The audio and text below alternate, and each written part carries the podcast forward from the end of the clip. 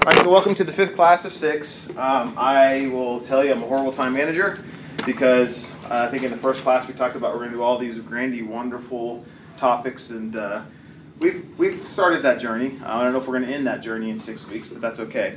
So um, today we're going to finish up uh, conversational evangelism, and then we're going to jump into um, talking about uh, styles of evangelism. Um, I ran, ran across uh, James Trent actually sent me an email on it, so I started doing some more research into it. It popped up in one of my books that I read um, about six styles of evangelism. So we'll just kind of talk through some of those, see um, if you guys have ever used those before. Um, some sometimes people tend to go towards one um, or a couple different styles depending on the situation. So kind of talk through a few of those, and then uh, then we'll dive into friendship evangelism if we have time, and then uh, we'll finish up next week with uh, kind of a summary of what we've been doing. So with that said. Last week, if you remember, uh, we dove into the scripture, and I said that Dr. North, in his book Evangelizing Your Community, he um, introduced this concept of, of, conversational evangelism. So we have to have these conversations to talk with people, to um, hand out those little nuggets of truth, or spiritual uh, nuggets of truth, and see if they latch onto those and see where the conversation goes. Um, and in that that topic, that conversation, he brought up uh, two two examples or two individuals in the Bible who did that. And yet last week we talked through the Samaritan woman uh, with Jesus at the well in John 4. Today we're going to go over to Acts chapter 17, and Peter is another one that he mentions. So if you guys flip your Bibles over to Acts chapter 17.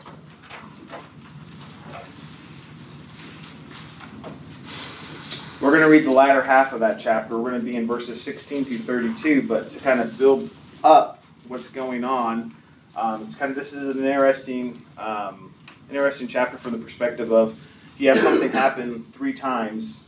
Um, I won't say the exact same time, but it's definitely three times in this this particular chapter, which tells me that um, Paul was very um, habitual in the way that he went about preaching. So um, you have him visiting three places. You have him visiting Thessalonica, Thessalonica you have him visiting uh, Berea, and then you have him going to Athens. So to kind of build this up, um, each place he goes to, at least in Thessalonica and um, I hope I'm saying that somewhat closely, um, he goes into the synagogues and reasons with folks and talks to them about Scripture. So if you, um, in verse 2 and 3 says, And according to Paul's custom, he went to them, this is the folks in Thessalonica, and for three Sabbaths reasoned with them from Scriptures, explaining and giving evidence that Christ had to suffer and rise again from the dead, and saying that Jesus is whom I proclaim to you is the Christ. Um, the reason I read that to you is I want you guys to put that in the back of your mind, store it when we start talking about um, the evangelistic styles, because that sounds like stuff that we do today. Um, very common practice that we do today. And I think Jeremy is going to teach a class on that here in the next couple weeks. So um, he goes through, he reasons, uh, he actually gets some people to uh, convert and, and agree, and then the Jews get mad. Uh, the Jews get mad and say, hey, you got this guy um, claiming another king. They get the Romans involved, um, and basically at the end of the day, Paul gets moved to another town, Berea. Guess what he does? He goes to the synagogue, does it again, right? Um, then the same Jews from Thessalonica come down, um, cause a ruckus, and then they finally put uh, Paul on a boat and they send him out to Athens. And Silas and Timothy stay behind in Berea. So as, as Paul is waiting for Timothy and Silas to show up, here's what happens. So let's go ahead and read verses 16 through 34. Now, while Paul was waiting for them at Athens, them being Silas and Timothy, um, his spirit was being provoked within him as he was observing the city full of idols. So he was reasoning in the synagogues with the Jews and the God fearing Gentiles, and in the marketplace every day with those who happened to be present. And also, some of the Epicurean and the Stoic philosophers were con- uh, conversating with him. Some were saying, What would this idle babbler wish to say? Others, he seems to be proclaiming of strange deities, because he was preaching Jesus and the resurrection. And they took him and brought him to the Argobus. What they said. May we know that the new teaching um, is which you are proclaiming. For you are bringing some strange things to our ears, so we want to know uh, what these things mean. Now, all the Erythrians and the strangers visiting there used to spend their time in nothing other than telling or hearing something new. So then we get to the sermon on the, uh, Mars Hill. So Paul stood in the midst of the Arab whatever and said, Men of Athens, I observe that you are very religious in all your respects. For while I was passing through and explaining, or sorry, examining objects of your worship, I also found an altar with this inscription to an unknown God. Therefore, what you worship in ignorance, I proclaim to you. The God who made the world and all things in it, since he is Lord of heaven and earth, does not dwell in temples made with hands, nor is he served by human hands as though he needed anything, since he himself gives to all people and breathes and all things, and he made from one man every nation of mankind to live on the face of the earth, having determined their appointed times and the boundaries of their habitation. And they would seek God, and perhaps they might uh, grope for him and find him, though he is not far from each one of us. For in him we live and move and exist. And even some of your own poets have said, For we also are his children. Being then the children of God, we ought not to think that the divine nature is like gold or silver or stone um, an image formed by an art or thought of man. Therefore, having overlooked the times of ignorance, God is now declaring to them, to, to men, that all people everywhere should rep, uh, repent, because he has fixed a day in which he will judge the world in righteousness through a man whom he has appointed, having furnished proof to all men by raising him from the dead. Now, when he heard of the uh, resurrection of the dead, some began to sneer, but others said, "We shall hear um, hear you again concerning this." So Paul went out of their midst, and some men joined him and believed, among whom were Dionysius and Arrow, whatever, and a woman named Damaris and other with them. So, lots of names there. Lots of things happened in there. So, um, what Dr. North kind of talked about in this is kind of Paul's courageousness, maybe, directness so we start this off by he's in this out this town. I don't know if he's ever been in this town before. We don't know. Um, I don't know. But um, what does he notice in this town? Idols. idols, right? Whole lot of idols. And does he rationalize it away and put it away and just kind of ignore it? No, it says his spirit was stirring. So what does he do? he has to go talk to them. Yeah, well, before that, he, he, he does what he typically does. So he's very, like I told you, he's very habitual, right? So he goes into the synagogues and starts reasoning with the folks there. But then he also adds to that, he goes to the marketplace where he finds these um, philosophers. I'm not going to try to pronounce the names again. Um, and so then he starts having the conversation there, right?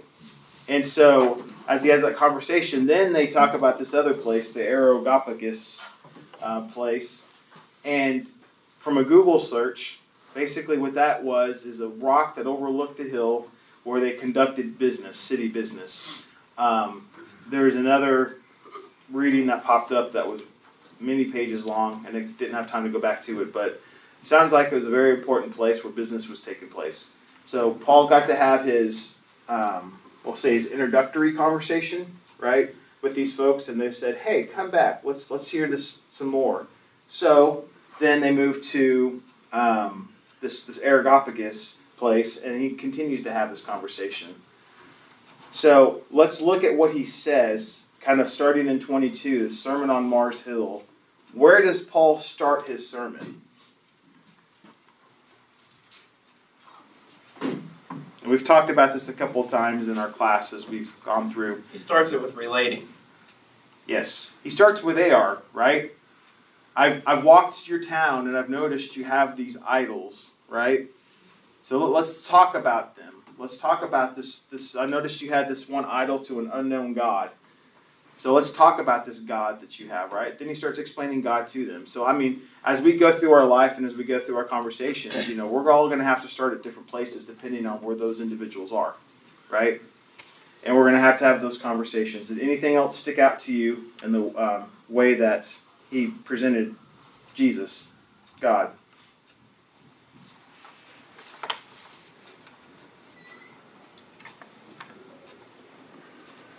Well, Chris, the one thing I noticed was he didn't, he didn't say, oh, you guys are worshiping these other gods, shame on you. He said, you guys are, I can see that you guys are very faithful to your, to your religion. You guys are very religious people.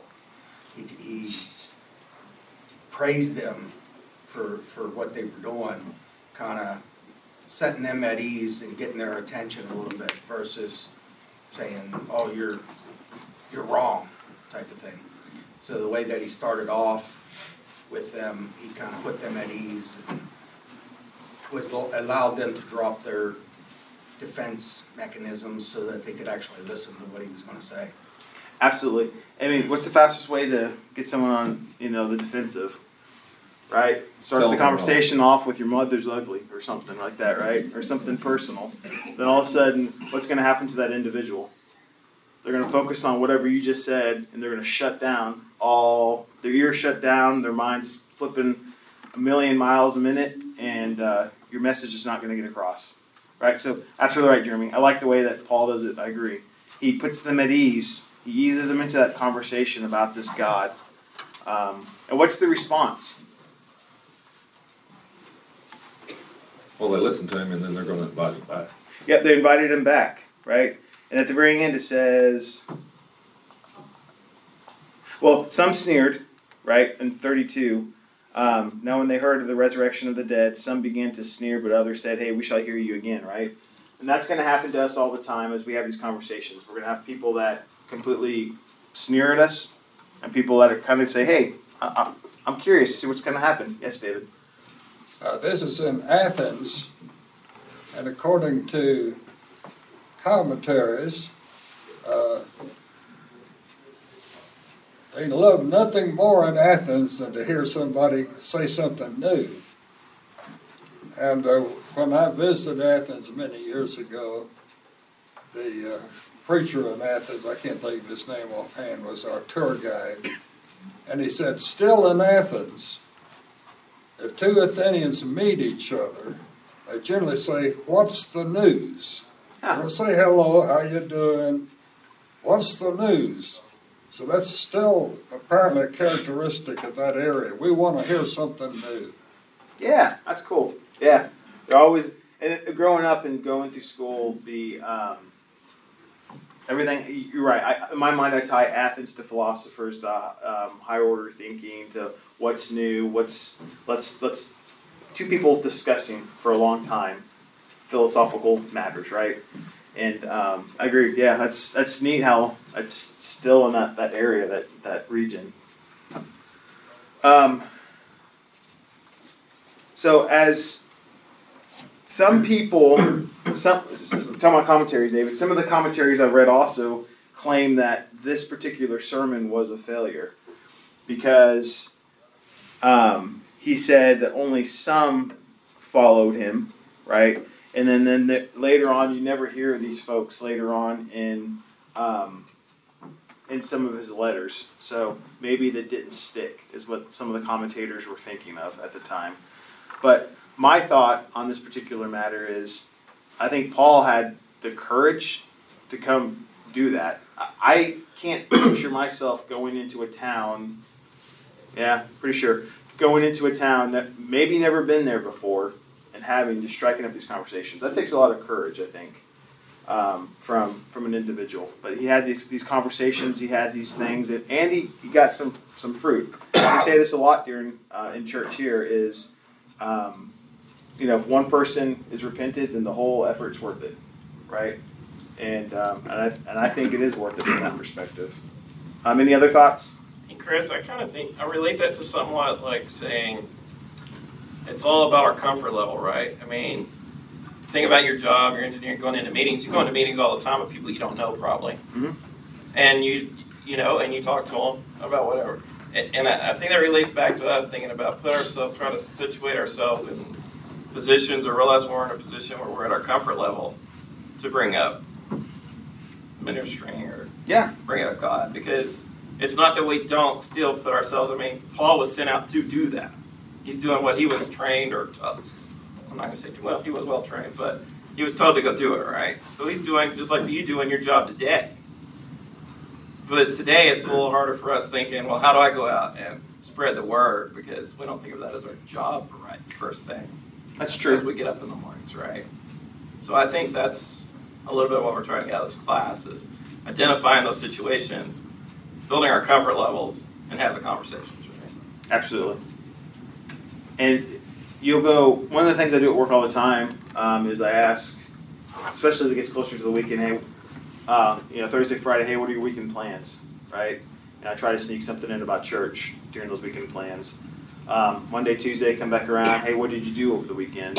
You know, and that, sometimes it's easy to kind of sneak some of that in as well. Hey, I went to church and we did X, Y, Z, or we had fun. So, absolutely, David. I think you're right. You know, as we have those, um, comparing those two, yeah, you're right. How do we do our everyday life? Because Paul was a, a preacher that, that obviously, if you read his three missionary journeys, he traveled a few a few miles. He has some frequent fly, flyer, well, frequent boat miles, I guess, and walking miles um, that he that he could cash in. So yeah, he, he went a lot of places to do that. Ricky, It's never a failure when the truth is spoken.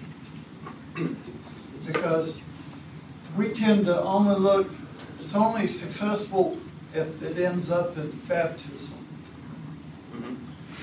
But what scripture says is some plant, some water. When you plant, you don't say the next morning, "Ah, it's a failure. I don't have any, you know, wheat yet, and I planted it yesterday, you know. Uh, and we don't know if we're watering what someone else has planted. But it's God that's gonna give the increase. And we just have a hard time, we wanna see results. And we stand in a microwave and say, hurry. You know, no, you're right, and that's one of the things we always uh, we talked about in the first class. We always have to put those metrics on ourselves of how how how am I going to grade myself to be successful, right? And, and we have to be careful because you are right because we don't know if we're um, like you said watering or if we're planting. And one of the stories, I, I don't know if this is a true story or not, but Dr. North's book, um, he has a, a story here that goes something like this. A Christian mechanic went across the street from a shop every day at noon to eat at the same cafe. He occasionally told the waitresses something about where he went to church and invited them to come. They never did, but at least they knew. Then one of the waitresses learned that she had cancer and she wanted to talk to someone religious. Whom did she know? The mechanic. So she told him about it, and he told her um, that he thought his minister could really be help to her right now. So we set up a meeting between the woman, three of her friends, and the preacher. A few sessions of a Bible study followed, and after that, all four were baptized. It all started with a conversation with the waitress.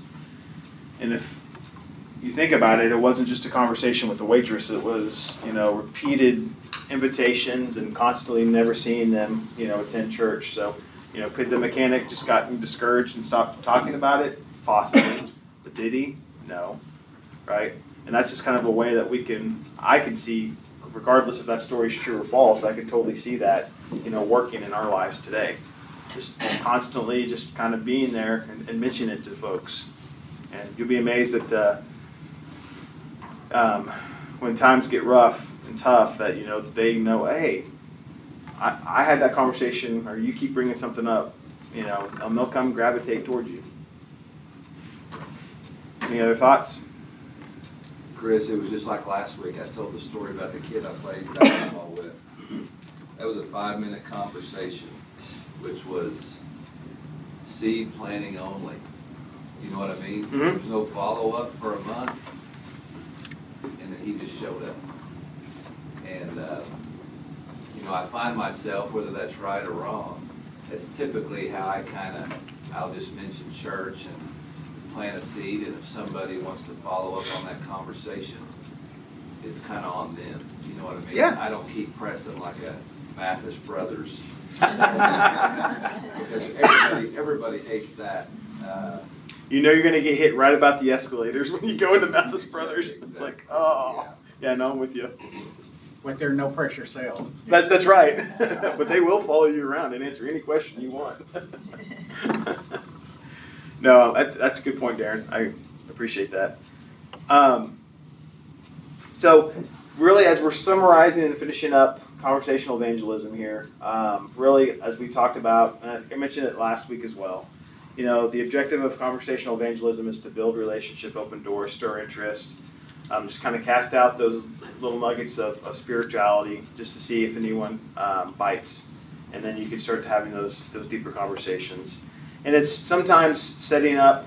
Um, I'm sure we have a routine throughout the day, we, we or a common task we do throughout the day. Um, thinking about how do we integrate some of those spiritual things into those tasks to help out. So one more story from Dr. North's book that he had um, that I thought was kind of interesting was a man who drives a pickup in his work puts some tracts and information about the church he attends on his dashboard. People who get in naturally reach for something on the dashboard, or if it slips off in their lap, aka like when I drive and start doing this and punch, punching gas, it's going to slip off. When they see this, they ask questions, which is exactly what the Christian wants to happen. So in this particular individual's, you know, idea is that's how he's going to start the conversation. Maybe he he or she didn't feel comfortable in starting the conversation, but maybe just put something out there to just you know to start that conversation, and then see where that goes. So, um, with that said, any other thoughts on conversational evangelism before we shut that off? All right, so now we're going to move to evangelism styles. I want you guys to kind of, there's six of them. So as I kind of read through some of these, I want you guys to um, think about them, and I want you to, to kind of think, where, where do I fall? If you're curious about this, just Google evangelism styles, or you can uh, Google evangelism style surveys. Um, there's some surveys that are like 15 pages long, no joke, and there's some surveys that are like a couple pages long, like where you just go through, you answer some questions, and at the very end, it has you do some math, you sum it up in a couple columns, and all of a sudden it says, hey, you, you lean towards this evangelism style. Um, in every survey that I've ever taken in a work aspect, um, I have come to the conclusion, and I always kind of started this this class was all models are wrong, some are useful. So um, I would say that what that means is what can you gather from the different models to make work, and if you go to a self help or a, a, business, well, bookstore if they still have those today. Um, there's dozens and dozens and dozens of leadership styles. In my position today, I found out that one leadership style does not work for me. Uh, mine is a kludge of multiple leadership styles, and I actually end up shifting depending on who I'm talking to, the situation, what kind of thing I want to communicate with. Um, so I would say that evangelism styles are probably the same way. Um, just from a personality perspective, we probably do lean towards maybe a couple of these. Um, and a couple of them I would probably never use because it's just not me. But um, as you guys continue this evangelistic journey, you guys will probably start melding a couple of these together and make a hybrid one for yourselves. So, with that said, the very first one is the direct or announcement approach. So, think of Paul in Acts 2. So, Jesus ascends, we have Pentecost, I think it is. And then Peter gets up and starts, I might have said Paul. Peter gets up and starts preaching, right? And he finishes that whole sermon in verse 25 with, I'm sorry, verse 20, back that up. In verse 36, chapter 2, verse 36, he says, And this Jesus whom you crucified, right? He's talking to these people. He basically points the finger back at them and says, This Jesus whom you crucified. Very direct approach. Uh, I've heard radio preachers, I've heard TV preachers kind of use this um, as they do their sermons um, online or not, well, on the TV or on the radio. Um, those who have the gift get straight to the point. They preach Christ and they seek a response. Um, the issue isn't force, but the person with this approach directs the conversation towards faith, right? It could be unsuccessful at times because people take the directness as insincerity, and the person that's doing the evangelism not, doesn't necessarily know the needs of the audience. They're there to, to do something, and they're going to do something, right? They're there to preach a message. They're going to preach a message, and you know, ask for a response. So that's the direct approach. Second one, the intellectual approach or the evidential approach. So when, if you guys remember in verse uh, chapter 17, I said, uh, put this in the back of your minds where Paul went in. Yeah, Paul went in to this synagogues and he reasoned with them from scriptures, explaining and giving evidence of that Christ had to suffer and rise again. So this is more of the logical approach. You sit down and you have a discussion with folks. You reason. Um, I think of this a lot with, and Paul obviously does that later on in Mars Hill and um, later on that chapter. But I think a lot of that as apologetics. Um, I went through a phase of my Christianity, probably in my late 20s, early 30s, where I just read all these all, uh, apologetic books. Loved it. I think it fits well with my engineering background. A lot of statistics, a lot of stats, a lot of logical thinking. Um, but you sit down and you, and you talk through apologetics. Um, and then you have those conversations with those people because sometimes intellectual roadblocks could be a significant barrier to belief. Um, and so some of these roadblocks include questions and objections that cause doubt um, with a variety of Christianity philosophies. So it takes a special one to like to enjoy that, I would think, to sit down and dissect all that information and be able to uh, then regurgitate it and present it in a way that people can understand it. So um, this then the person um, Randy Becton actually in his book um, Everyday Evangelism, yeah, said that this approach is becoming more and more popular. Then you have the testimonial approach. So think of the um, well, Randy Becton says this is the once I was lost but now I'm found approach. So think about it from that perspective. Um, think of the blind man in John 9. So Jesus heals the blind man on the Sabbath.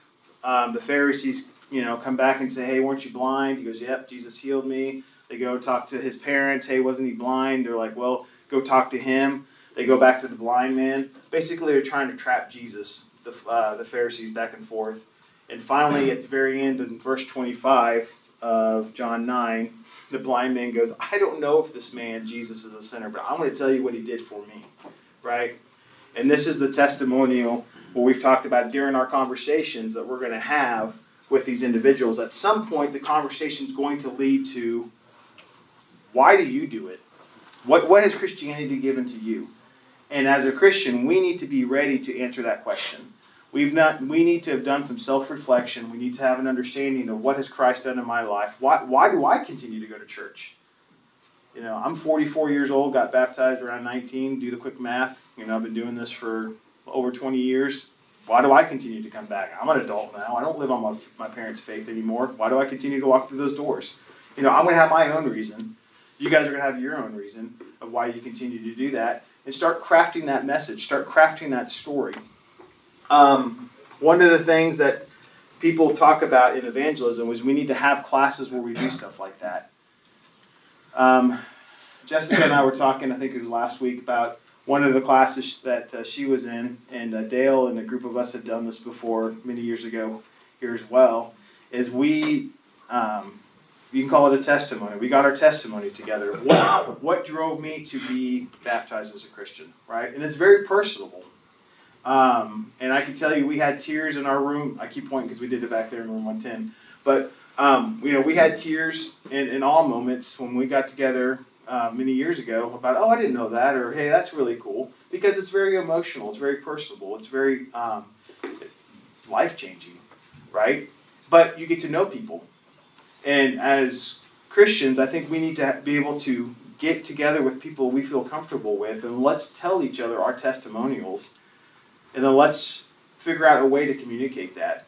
Uh, this last week at work, we're doing a lot of mock interviews because we have some um, positions that are opening up. And some of the folks there um, have never been through the process. Some have been through the process a couple times. But um, what's always amazing to me is um, when they sit down, basically the process is we give them 20 minutes to go sit down and they look at, say, four questions. After that 20 minutes, then they come sit down in front of a room of uh, panel of folks. It could be two to 200. Usually it's like three to four. And then you have 20 minutes to give me the answers to those questions. And then we grade those individuals on how they answered those questions. And then that eventually you rack and stack, and that's eventually how uh, the person's picked for the job. Um, you'd be amazed at how, how many people dismiss the difficulty of communication. That makes sense. how am I going to tell my story? How am I going to get the thoughts across? Because up here in my mind, I can be thinking a mile a minute, but I don't know what the mechanism is. But by the time it hits my mouth, things get jumbled, and I say things that probably sh- I use incorrect word choices. Let's put it that way, right? Not that it's you know um, derogatory or negative, but it could be perceived derogatory or negative. Or maybe I should have used this word choice. Maybe I should have used that word choice. And you'd be amazing when you sit down and listen to these folks do these interviews that they, they stumble over the words. They they thought it sounded better in in their head, but it didn't come out quite right. So I always tell them when I'm listening to these mock interviews, and I tell Amanda this when I do the interviews and the boys, I'm going to go shut my door in the back bedroom. Unless I scream help, I am not crazy. I'm going to talk out loud. You're going to hear me have lots of conversations with myself. I'm okay. So then I shut the door and I sit there and I practice for, you know, 30, 45 minutes of here's what I'm going to say, here's how I'm going to say it. And, um, and that's just my way of, of getting it out. And you'll be amazed that I'll go in and I'll say, okay, I think I'm going to say it this way. But over a 30 minute session, that has been completely scrapped. And I'm now wording it this way because it just sounds better. And we need to do that as Christians for our testimony. How am I going to communicate? You do not want the first time that you're going to talk about Christ to somebody to be the first time you've spoken those words out loud. Because you will stumble, you will say something that you probably didn't mean to say. Um, practice. Practice with your spouse if you have one. Practice with your dog, cat, a mirror, whatever you want. Just practice it out loud, right? To say, here is why I follow Christ. Sorry, that was a soapbox moment I didn't mean to get onto. But next one we have is the relational approach or the service approach. So I'm gonna. This kind of gets into more of uh, of uh, Dorcas in chapter in Acts chapter nine. I'm gonna save this for when we get into friendship evangelism here in just a little bit. Um, it's it's basically where individuals build relationships and um, and loves relating with people. Do you know people in your life that just love people? Right? They just love to be around people. They love to, love to have conversations. They love just to just to talk, to have that relation relational moment, right? Um, and as you form those relations, um, think about the friends in your life. You know, you want to do you. You're more willing to help those folks. You're willing, more willing to do serve, um, acts of service for those folks, right? You're willing to help out those folks, and that's kind of what Dorcas does. And like I said, we'll get to that here in a little bit. Um, think of Matthew. Yeah, think of Matthew, the tax collector, in the book of Matthew. Um, when Jesus comes and, and asks him to follow him back in Luke chapter 5, what's the first thing he does? He goes, grabs all of his friends, they get together, they have a dinner. And then Jesus approaches the dinner and they have a conversation. You know, uh, Dr. North, no, I'm sorry, that was Randy Becton that said, you know, that was that's assigned to, to Matthew that he, he likes people. He likes to get people together. He likes to have those conversations um, in big groups, in group, big group settings. And I think about when we, you know, we do game nights here in the fellowship hall with a lot of the families that have kids. And I mean, I won't say that we play games 100% of the time because a lot of, you know, playing games is what? Small talk, how the family, how the kids laughing, you know, and you build those relationships that way. So um, it's very relational from that perspective. Uh, two more. The invitational approach. We talked about this last week. This is where, if you don't feel comfortable as an individual with talking about spiritual matters, why don't you just invite them to church? Um, it's definitely the most natural and easiest way for new believers to reach out to others. It's helpful. Excuse me. It's helpful for those who cannot find the right words or feel introverted. Um, they feel more comfortable inviting people to come and see rather than to confront or share. Um, and then the last one is the prescript- prescriptive approach. So this one is a little bit like I think this is the opposite of the direct approach. Remember, direct approach is uh, Paul saying, Peter standing up and saying, you know, this is the Jesus whom you crucified. You know, basically just very direct to the point and, and blunt. Prescriptive and not necessarily knowing who your audience is. Prescriptive is you know who the audience is and you tailor the message to your audience. Um, and so the, the example that I had in Becton's book was uh, it's a radio um, program that he used to do where it talked about a lot of people that had like um, depression and those kind of disorders. And so he, he always tailored his message to there's a God who cares and loves for you and things like that. So it was more tailored towards what their needed, what their needs were. So the style is effective when it speaks to the particular need of the listener and those who are not feeling. Uh, but it could be the downside is those who are not feeling an urgent need to do anything may not be moved by the message at all. So kind of depends on where your particular listener is.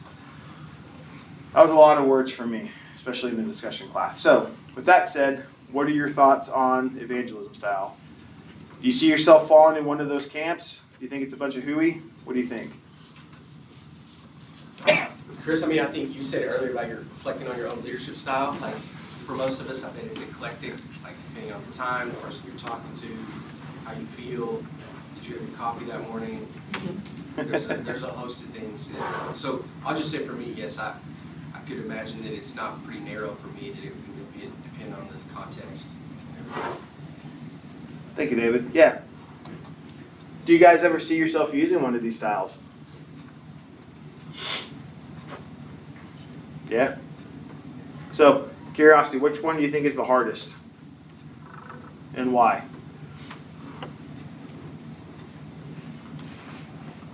I'm curious. I mean, we're all different.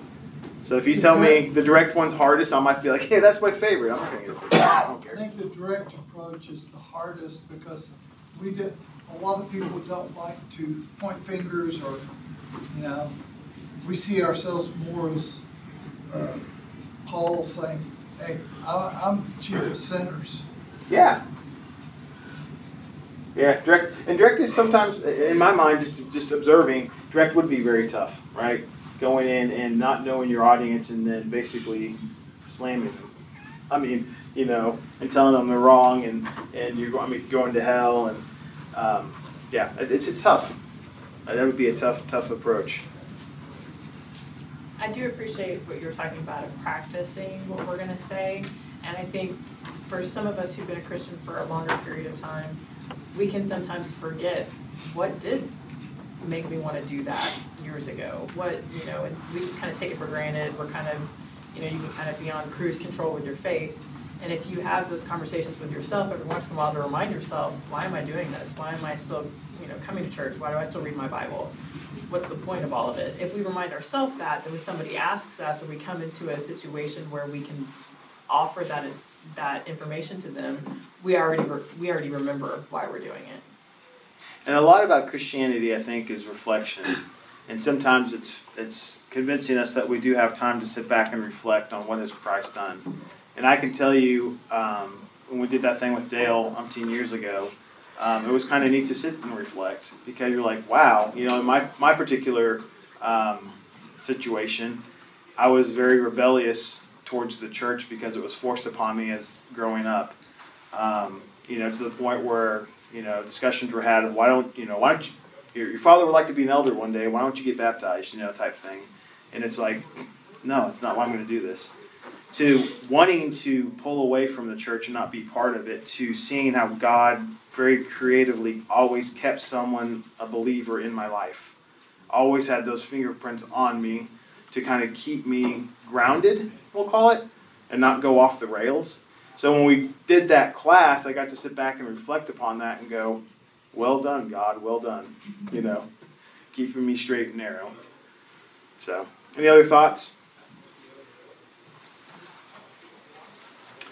Well, guys, thank you so much for class number five. I definitely talked a lot more than I meant to. I apologize. Uh, come back for the last class. Uh, we're going to start the conversation about, well, probably hopefully start and finish the conversation about friendship evangelism and then uh, we'll wrap it up with a good conclusion. Um, thank you guys. This has been an awesome six weeks. I'm handing over a great class to David, I hope you guys continue that momentum moving forward. Have a good day.